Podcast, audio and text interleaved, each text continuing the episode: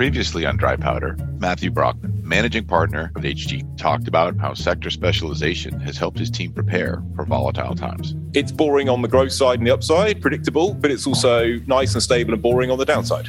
Today on the show, I'll ask Matthew what longer term trends are going to transform the way we work in the future.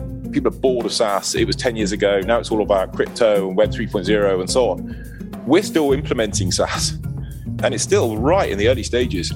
And it's remarkable to think how long that takes, how much longevity there is in those adoption curves for these kind of product sets. It's a remarkable trend, actually. I'm Hugh MacArthur, head of Bain's global private equity practice, and this is Dry Powder. We've been talking a lot about short term market effects, but let's take a little bit of a longer term view. When I think about software and technology, I tend to think about long term change, disruption eventually, things like automation happening in different industries. What sort of technological trends is HG ultimately betting on in the future? Can you kind of sum up what trends you think are going to transform the way we work a few years from now? So, if you think about the very long term, as of probably five to seven years ago, everybody's got a smartphone in their pocket. And that enables all sorts of automation, ways in which you can communicate, ways in which you can capture data, ways in which you can roster or move people or set jobs or regulate and so on.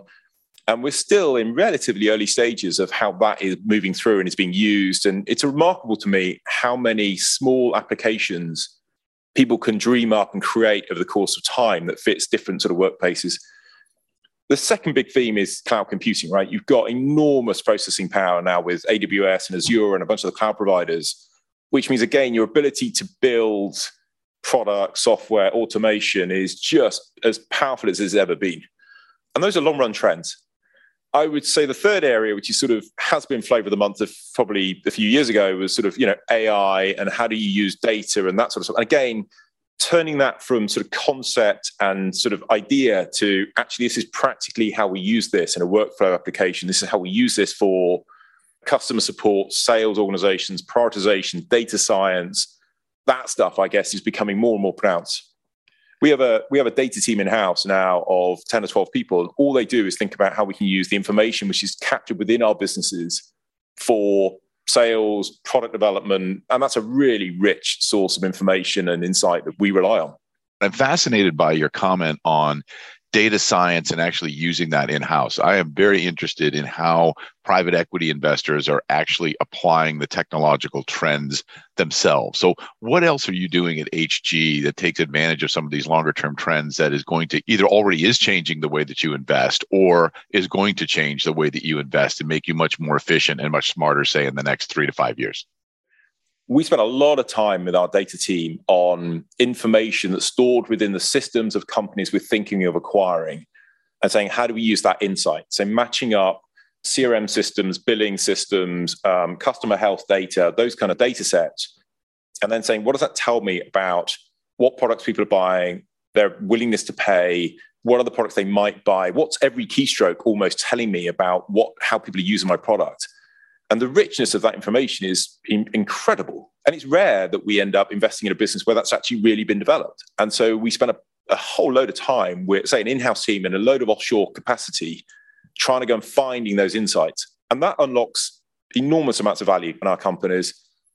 I would say the other theme is, you know, how do you map your environment? How do you know where innovation is coming from, new companies are coming from, who's hiring, who's active in some of the social media sites? How do i think about that in terms of feeding me information on what companies are being built where i should spend my time what trend lines am i seeing? So again you can study this outside in or you can say can i get a bunch of data and then sort of analyze this and structure it in a way that really draws insight out? And that i mean that makes our job a lot easier if we do it if we do it well.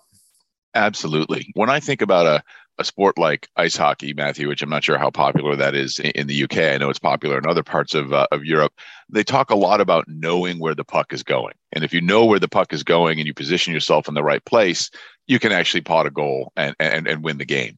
And a lot of these technological trends that you're tracking sound to me like a version of know where the puck is going in investing. How do you actually do that at HG? Do you have a team of technical experts in house beyond the data scientists that actually help you stay on top of all of these different types of emerging technologies and trends? Are you recruiting? What sort of activities do you undertake to make sure that you do know where the puck is going? Uh, it's that great uh, Wayne Gretzky quote, right? I'm not an ice hockey person, but I do I do know that that particular quote. It's a great quote. Good enough. A plus. Yes. um, the big value we have, I think, is the size of our portfolio. So we have 50 odd companies. That means we have 50 CEOs, we have 50 CTOs, we have chief information officers. There's an enormous reservoir there. And we're probably doing about 150 to 200 pieces of M&A a year across our portfolio. So we're buying a lot of companies. We're seeing a lot of software. We're seeing a lot of applications and working hard. We have an internal system, a kind of knowledge management system that's internal within our portfolio, which again is looking to extract views on products that people are building again and bring that into the center. So, so much of what we're doing here is not trying to blue sky think and sitting in a room and have ethereal thoughts about where the world might be going. So much of it is saying, what do we see coming up as actual data, actual workflow, actual products that we can harness and then work out how we might be able to invest behind? Now, you mentioned earlier that trade buyers or sponsors are actually your usual exit for the software companies that you buy. Do you see public markets as a viable buyer for these private equity businesses? You hear you have to split between the US and Europe. The European picture is pretty poor, right? I mean, there's been a lot of press commentary in the last year or two about, I think, going to end up with one large software company listed on the London Stock Exchange, which is shocking, right? I mean, shocking that that's the case. And yet we've got a dozen or more, you know, billion euro companies, technology companies in our portfolio alone. So I'd say the private side of what we're doing in Europe is very vibrant. I see a lot of good companies that have scaled really quickly. We're hardly IPOing anything. I, the last IPO we did was probably a decade ago. Um, and so it really isn't an opportunity for us in a European market. It's just not an attractive, really very attractive route for us. Different in the US. I see there's much more fluidity between businesses going public in the US, businesses coming private in the US, coming off the market. It's a much more sticky, sort of less vibrant sector in Europe, clearly, and, and that doesn't seem to be improving. Hmm. You know, Matthew, 25 years ago, when I started in this business, if you told me that software would be the largest sector for buyouts, I would have fallen out of my chair. but here we are in 2022, and software accounts for 25% of all buyouts globally. It is the number one sector. Now, I know you have a vested interest in this answer, but if we roll the clock forward another five or 10 years, are we still going to be looking at software as the number one sector? And do you think it could be even bigger as a percentage of the buyout market than 25%? Honestly, and I'm, I'm trying to be objective, I really do. And I think there are two big drivers of that.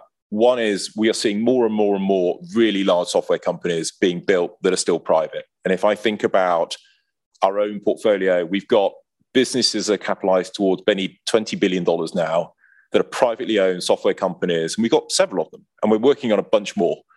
And so the top end of that software buyout market, if you used to think about tech buyouts of scale, you know, the 10, 20 billion dollar category, it used to be telcos, it might be the odd media company, very, very hard to see software in there. Now that's very common, right? It's very common to see large software buyouts, 5, 10, 15 billion dollars and growing. The second area, which even amazes me, and I'm right in the middle of this industry, is just the sheer number of companies that get created, the number of products, the innovation that happens in the sector, the number of small businesses that get built at the bottom end of our kind of investment activity, the kind of 100, 200 million enterprise level, enterprise value level, the number of products that get built there is still amazing to me. There's hundreds, if not thousands of companies a year that gradually mature into a place where you can do a 100, 200 million dollar buyout. And that's not slowing as I see it, right? These long run trends seem to be driving both the top of the market and the bottom of the market in a sustained way. So we can be assured that software is indeed eating the world. I wish I'd said that 10 years ago, Marc Andreessen. I mean, I think his second part of the quote is eating the world, and that's where I'm going to put my money. Um, the interesting perspective I have is stuff moves through the venture market and the West Coast really quickly, right? People are bored of SaaS. It was 10 years ago. Now it's all about crypto and Web 3.0 and so on. We're still implementing SaaS mm-hmm. in all those companies that are selling insurance, all those companies that are filing taxes, all those companies that are trying to help people do their job. We're still implementing those products, and it's 10 years later. And it's still right in the early stages.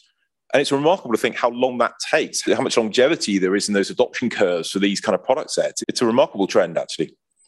Well, I think you said it was kind of boring, but it sounds pretty exciting to me and an exciting way to actually invest and generate tremendous returns for your LPs. And frankly, these insights coming from the largest software investor and tech investor in Europe have been absolutely fantastic to hear. And Matthew, I want to thank you very much for coming on the show again today. Great, Hugh, and thank you for your time.